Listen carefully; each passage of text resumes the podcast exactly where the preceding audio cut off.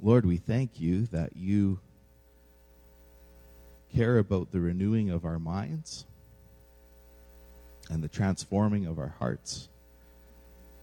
And you've given us your word, Lord, that we may grow and be changed as we would read it, as we would pray through it, as we would study it. Lord, not just for the sake of information, but to see ourselves be formed and shaped more and more like you.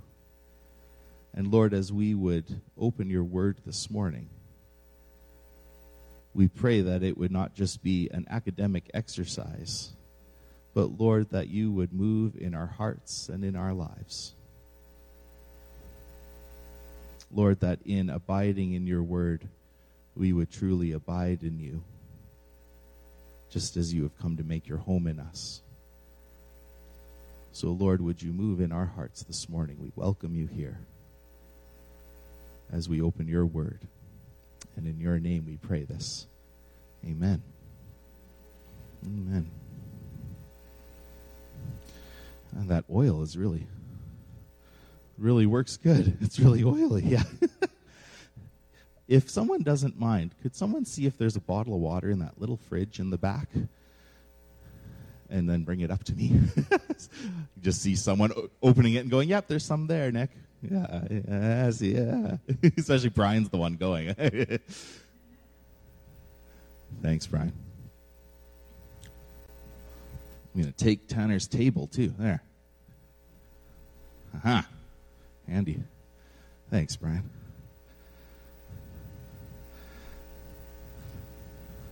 Watch me not be able to open it now with the oil. There we go. So we're heading into Revelation. Revelation is uh, is is beautiful and and really strange and uh, really brutal sometimes, and it's vital for our faith. And what I want to do this morning is we're going to look at chapter one. I'm going to talk a little bit about uh, the genre that we're in and how to read Revelation well. And then we're going to talk a little bit about who this is written to uh, in verses 4 to 8, talking about the seven churches. And then we're going to talk about the vision of the Son of Man in verse 9 through to the end of the chapter. But let's start right at the beginning the revelation of Jesus Christ. And let's just stop right there for a moment. Let's pause right there because we need to learn to ask the question well, what exactly is a revelation? What do we mean by this? And how do we read this? Because um, how you read a text, how you approach a text, depends on the style of writing. How you interpret something properly depends on knowing what it is uh, and what's being said. So, for instance, I could say something like, um, My wife is a beautiful river, and she refreshes my soul. And you would know that I'm using uh, poetic, imaginative language to say something about my relationship with Sarah and her presence in my life. And I would hope you would know I'm not actually married to a body of water. In fact, all of you go, well, of course not. We just know that because we get the language automatically, right? You just know this. It doesn't mean I'm not telling the truth, though, does it? I can say, she's a river. She refreshes me. And that's, there's something true that's being said, even though I'm not using propositions of information to communicate the truth. Do you see what I mean? Poetic and imaginative language speaks the truth in a, in a very significant and special way. And so I want to say up front think of this. You would read a novel differently than you would read the newspaper, and differently than you would read a, a manual on helicopter maintenance, for instance. And all of that to say, knowing the genre or the literary style of writing is important to know how to properly interpret it. And so we read verse 1, this is a revelation. We read verse 3, this is a prophecy. We read in verse 4, this is a letter. And so John is bringing together a variety of literary styles to communicate this message. And the word revelation is from the Greek apocalypsis or apocalypse, which nowadays, when you hear the word apocalypse, we think end of the world.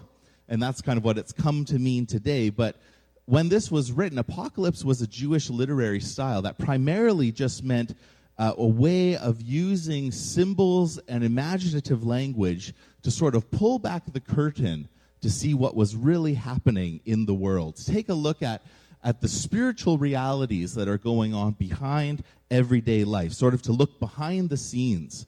And so it's a revelation using uh, imaginative, symbolic imagery to communicate truth, but it's a revelation about who? Revelation of Jesus Christ. And the first, the, this always drives, this is kind of a pet peeve of mine. It's not revelations, it's not plural. It's not a series of speculative visions for you to hold in one hand and hold a newspaper in the other and try and figure out some sort of timeline. That's not the point. It's a revelation about Jesus Christ. He is the primary person this is about. It's about Him, the revelation of Jesus as the Lord who guides the events of history and the future, as we will see, but also, and this is one of the essential themes of the book, comforts His church in her suffering. And so we get uh, a lot of parts here, and we'll see that especially in the letters up front of how Jesus is present in the midst of persecution and in the midst of spiritual apathy.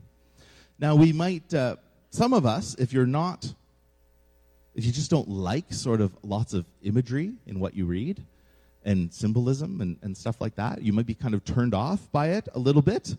Um, and some people will be like, well, why not just use like propositions? Like, why why use all the images? Why not just say like, you know, Jesus is coming back, uh, and it's going to be really good. And so, you know, just love Him and carry on, keep calm, carry on, all will be well. Um, why why not just use the propositions? And I think uh, Eugene Peterson's helpful here. He says this. He says when people are under persecution, what they don't need is new information what they need is a revived imagination for the truths they already know, truths which perhaps have gone cold. And isn't that true in our own lives when we are down or discouraged? Sometimes I don't need new information. I need to be encouraged and remember what was already true about who I am in Jesus, about what's going on in my life, and to be encouraged to see what's actually happening behind the scenes when my, uh, you know, when the events of my life sort of seem to overwhelm me. And so the symbols and the images are used to arrest our imaginations, we could say, to make things more real to us through the use of art and language and pictures, drawing us into the truth. Now, all that said, it doesn't mean that God doesn't expect us to understand what's going on. He expects us to read it and to understand it. And that's clear in verse 3. Look at verse 3. Blessed is the one who reads aloud the words of this prophecy. Look, we enacted it this morning. Audrey, you've been doubly blessed. well done. And blessed are those who hear. Well done, you. You've heard it. And who keep what is written, for the time is near. God intends to bless and to comfort and to encourage his church in every generation to be faithful and to persevere, especially during times of persecution and suffering. And that hope and comfort and grace for the people of God is all wrapped up in the person of Jesus. And so we read again in verse 3 Blessed are those who read aloud. Again, this is how they would have communicated it, right? You would have gotten the letter, you would have gathered the church, and someone would have, would have read through the letter aloud, and you would have heard it. Blessed are those who read, blessed are those who hear, but then also blessed are those who keep. There's an element of, of personal response and obedience that's called for here. So, the purpose of revelation, I would say, is not just to get us sort of speculating about all sorts of things, and we will do a little of that. But the primary purpose is to inspire us to faithfulness and obedience to Jesus particularly in difficult seasons. It may feel like a bit of a difficult season right now, doesn't it? Look at the emphasis in verses 5 and 6. To him who loves us and has freed us from our sins by his blood and made us a kingdom of priests to his God and Father. Remember all the kingdom of priests language that was going on in Exodus that we just came out of. So we're not only called to hear we're called to obey. We're called to live this out because of what Jesus has done for us, saving us through his blood shed on the cross. There's a call for us to live faithfully for God in a difficult time. And that's a, that can be a challenge for us, especially when there's a lot of distractions in life. Um, it's easy to be busy about all sorts of things. It's easy to get discouraged. And here, Revelation is a call for us to remain faithful, to put Jesus first in our lives, and to, uh, to sort of dive in to a loving relationship with God. There's a call for us here to pursue a deep life in Jesus. And that emphasis on Jesus' atonement right at the outset is what we need to keep first in our minds. He has saved me and made me part of his people. There's a calling on my life, and now he's called me to live that faithfully. And part of this is remembering that God has a plan for his world. Yes, there is brokenness in the world, but that will not go on forever. And Jesus will return, and he will be seen by all. He's coming historically and visibly. It's a real returning. And his authority and his, his deity and his sovereignty will be on full display. Verse 7 He's coming with the clouds. Every eye will see him. And then there's this note of sorrow.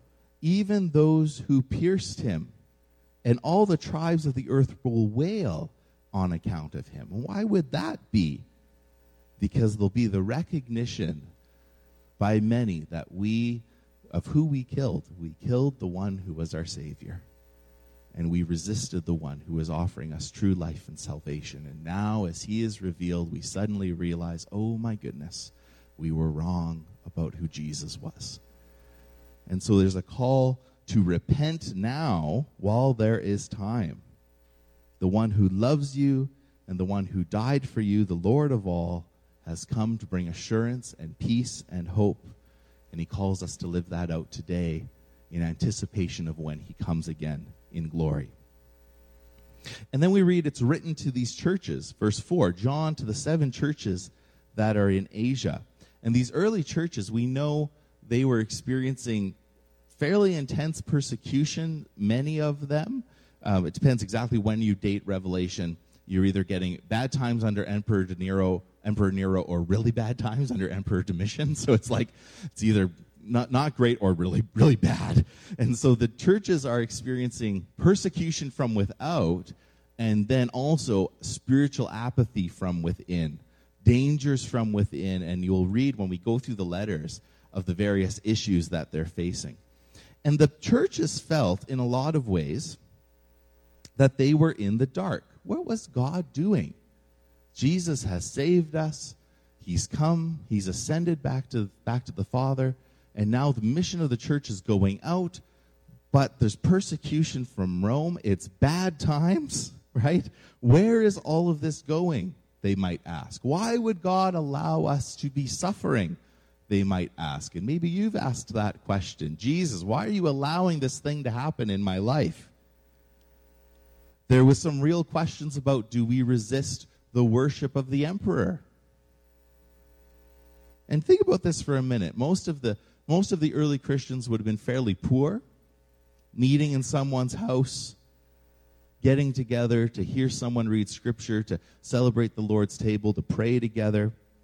And just outside, you would have had huge temple projects going on of, of the government and the social services and all the wealthy elites of your city getting together to build huge architectural, uh, you know, massive complexes to the various gods, particularly even to the emperor, temples to Caesar, huge amounts of wealth and money going into it.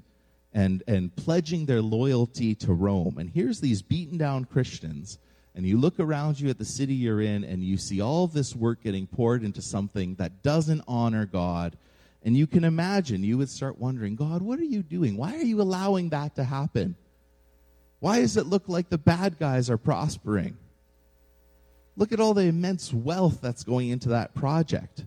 And all around them, the world would seem like it was growing more evil and that the evil people were prospering. Have You ever felt that way? Have You ever looked around and thought, man, this world seems messed up?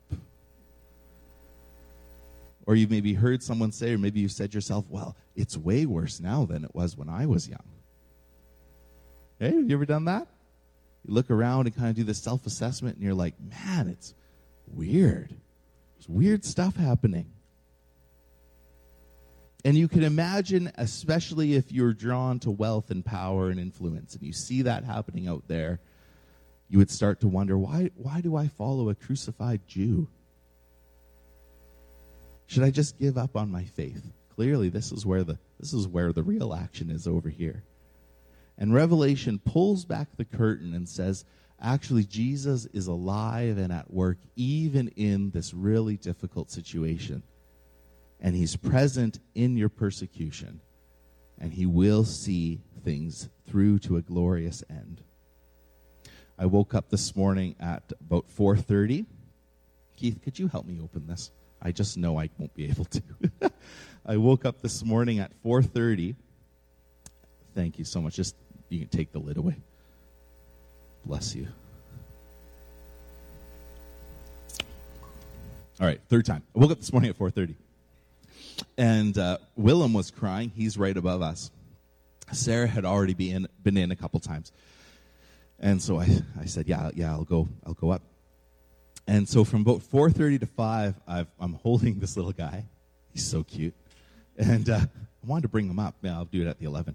And, uh, you know, he's slowly settling down again. Eventually he's back to sleep. And I'm, I lay him back down, and, and he's just got my finger. You know, he's just kind of got it. And he's like, yep, Dad, you just stay right there. And I'm doing the like bent half over crib. Some of you guys know this, the bent over the crib back aching thing where the you're like, why didn't I bring the chair closer before we started this situation? And you're just kind of stuck there.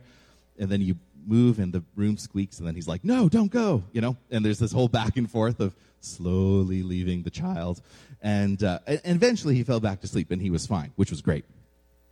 And I have no idea why he was upset. And Sarah doesn't either. Maybe his teeth are coming in or he had a bit of a bad dream or whatever. I don't know.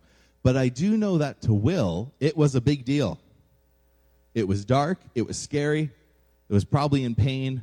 He didn't know what was going on, right? He was upset. And he needed the reassuring presence of his dad or mom to comfort him and to realize that the pain and the fear and the dark was actually a passing thing and was actually small compared to the love and the embrace of those who love him.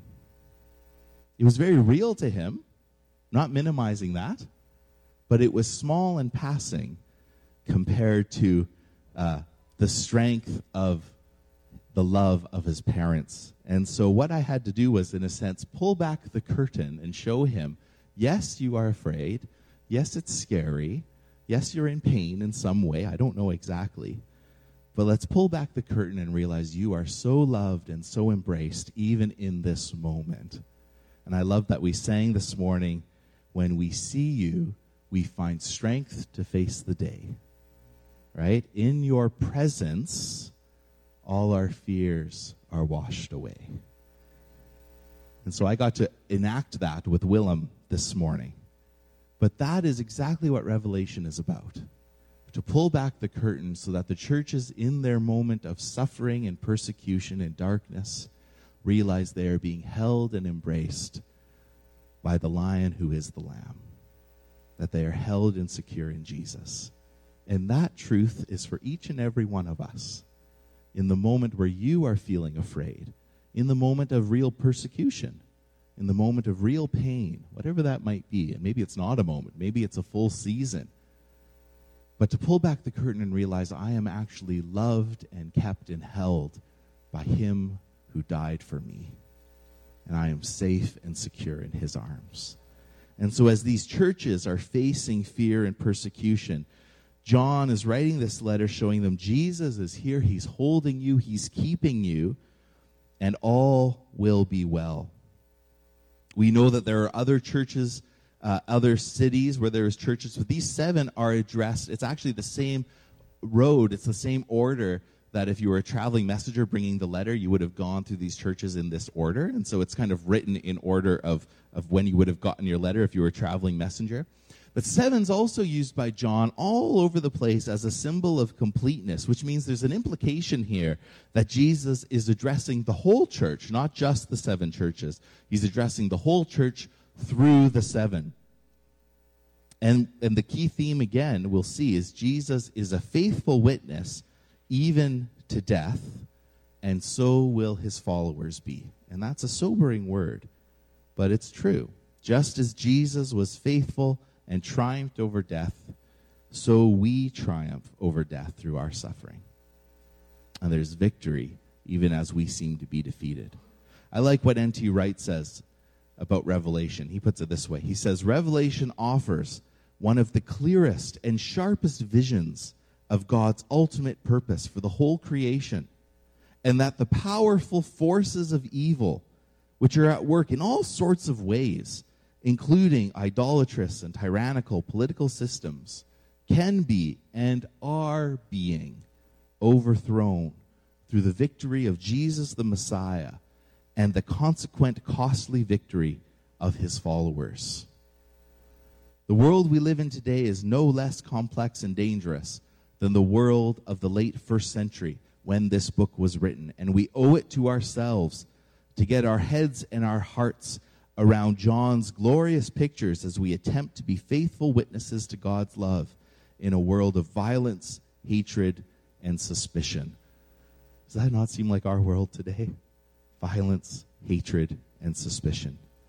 So, Revelation is revealing the truth of Jesus, our reigning King, written to real churches who faced real persecution, reminding them God is with you in your suffering, and you too can conquer and be victorious as you remain faithful to Jesus. And of course, these are Jesus' words to John, verse 17 Fear not, I'm the first and the last, the living one.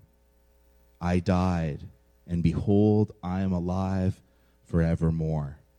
I have the keys of death and Hades, not COVID 19. I have the keys. Write therefore the things that you have seen, the things that are, and the things that will take place after this. I remember when I was in grade one, we had a solar eclipse. Well, we didn't have it. A solar eclipse happened to us. and we were told over and over again. We were allowed to go out into the playground and, and watch it, but we were just told over and over, right? What were we told? Don't look at the sun. Don't look directly at the sun, but you're also being told to go out and look at the sun. Tell that to a grade one person, right? And even though it's, you know, even though it's back there and it's, you know, it's, it's eclipse, um, don't look right at it because it's still really, really powerful and bright. Even though it's veiled, it can still cause damage. And, you know, here's these fancy glasses and, and, you know, look at it, but don't really look at it, right? okay, I don't know. Be careful. And I think the danger of, of like a full powered sun is worth keeping in mind when you read through this description of who Jesus is in verses 12 to 17. We can be in relationship with the living God, but Jesus is not just one who, who sort of merely makes me happy inside. When John sees Jesus, he falls down in fear, right? And notice some of the themes that come up. You've got the Son of Man clothed with a long robe, a golden sash, hair on his head were white like wool, his eyes a flame of fire, his feet like burnished bronze, his voice like many waters. A lot of these are pulling on Ezekiel and Isaiah. It's a vision that's just soaked in scripture and biblical images. And to understand that, John expects as he as he's referring to the different images that you know the Old Testament well enough to pull up what he's referring to. So Revelation is, is again, it's sort of the culmination and, and consummation of all of the Bible. And there's a real call for, for us to be like, do I understand the Old Testament references that are going on? There's this picture of Jesus' stunning royalty. The, the sound of his voice, like the many waters, the sound of the Almighty. That's Ezekiel 124. He's been alive now forevermore, and because of that, I need not fear him. And then again, like I said, Jesus' pastoral heart. Fear not. Yes, there are times of suffering. Yes, there are harsh and severe rulers who are running the world and imposing their will. But to the seven churches, and indeed to all the churches in all times and places, we need to know that Jesus is standing in our midst and he is holding us. And that Jesus is holding you today, whatever you might be going through. And so, the central claim again Jesus is alive and greater than we could ever imagine. He's dramatically powerful, but he's also gentle and caring and compassionate. And he's won the victory through his suffering. And so will we. The one who created all things and the one for whom we were made is the one who's going to soon return and complete the task at hand, which is to set the world aright. And so, in the midst of whatever suffering or hardship we might be facing, whether it's today or tomorrow, we can trust that the risen Savior is with us. He is holding us. He's got us. He'll see us through. And so I just want you to take a moment, just as I as I as I finish preaching and we move to the table. Take a moment and just examine your own life and your own hearts. Where is there an area in your life where you are feeling discouraged or where you are feeling lost or lonely or where you are feeling worried about the future or where you are feeling, uh, where is God in this? And I don't know what, and, maybe for some of us, that's just the realities of, of COVID 19 and the season we're in. And, and, it's, I mean, we've been half a year into it now, right? And it's sort of, where's God in this? And, and maybe, maybe it's not a big deal for you, but I know there's lots who are anxious about it. Maybe for you, it's something else. There's something in your life where you are just like, God, where are you in this? And I, I want you to have that picture as I shared that story with Will of, of sometimes we can feel so alone and in the dark. And that's how these churches felt. And sometimes that's how we feel too. We're alone. We feel like we're in pain. We can feel scared. But Jesus wants to come alongside us, just as he came alongside these churches, just as I got to come alongside Will in the middle of the night. Jesus wants to come alongside us, and he's already there. And his heart is to embrace you, to calm your fears, to be present with you even in the midst of the difficulty. And so, in this moment, just as we head towards the communion table, let's take a moment and just say, Lord, I need to know your presence and your peace around me today. And then just in the quietness of your own heart, just just name the things that are that are difficult in your life right now, the things that that bring up worry, the things that bring pain, the things that bring fear. Let's surrender those to him. Lord, I'm worried about the future. Lord, I'm worried about my kids. Lord, I'm afraid about the way the, the world's becoming. And as we surrender those things, I want you to imagine imagine Jesus coming and just surrounding you with his loving presence. And to hear his words over us today fear not. I was dead, but I'm alive forevermore.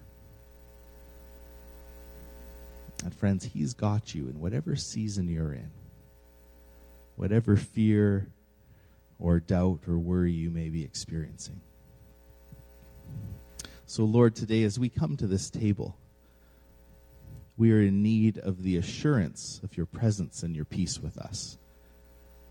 As we read this word in Revelation, we're so aware again, Lord, of the powers in the world, the frightening things in our lives, Lord, and the need for your presence to surround us.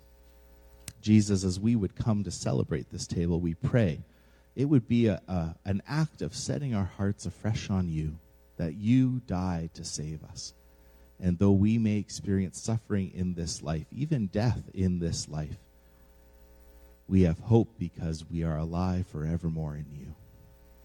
Jesus, this morning we give you the burdens, the brokenness, the worries, the fears of our hearts. We give them to you. And I pray over each one, Lord, we would feel the the presence and the peace of your Spirit upon us. Lord, pull back the curtain in our lives and show us the ways in which you are at work in the difficulties of our world. We ask this in Jesus' name. Amen.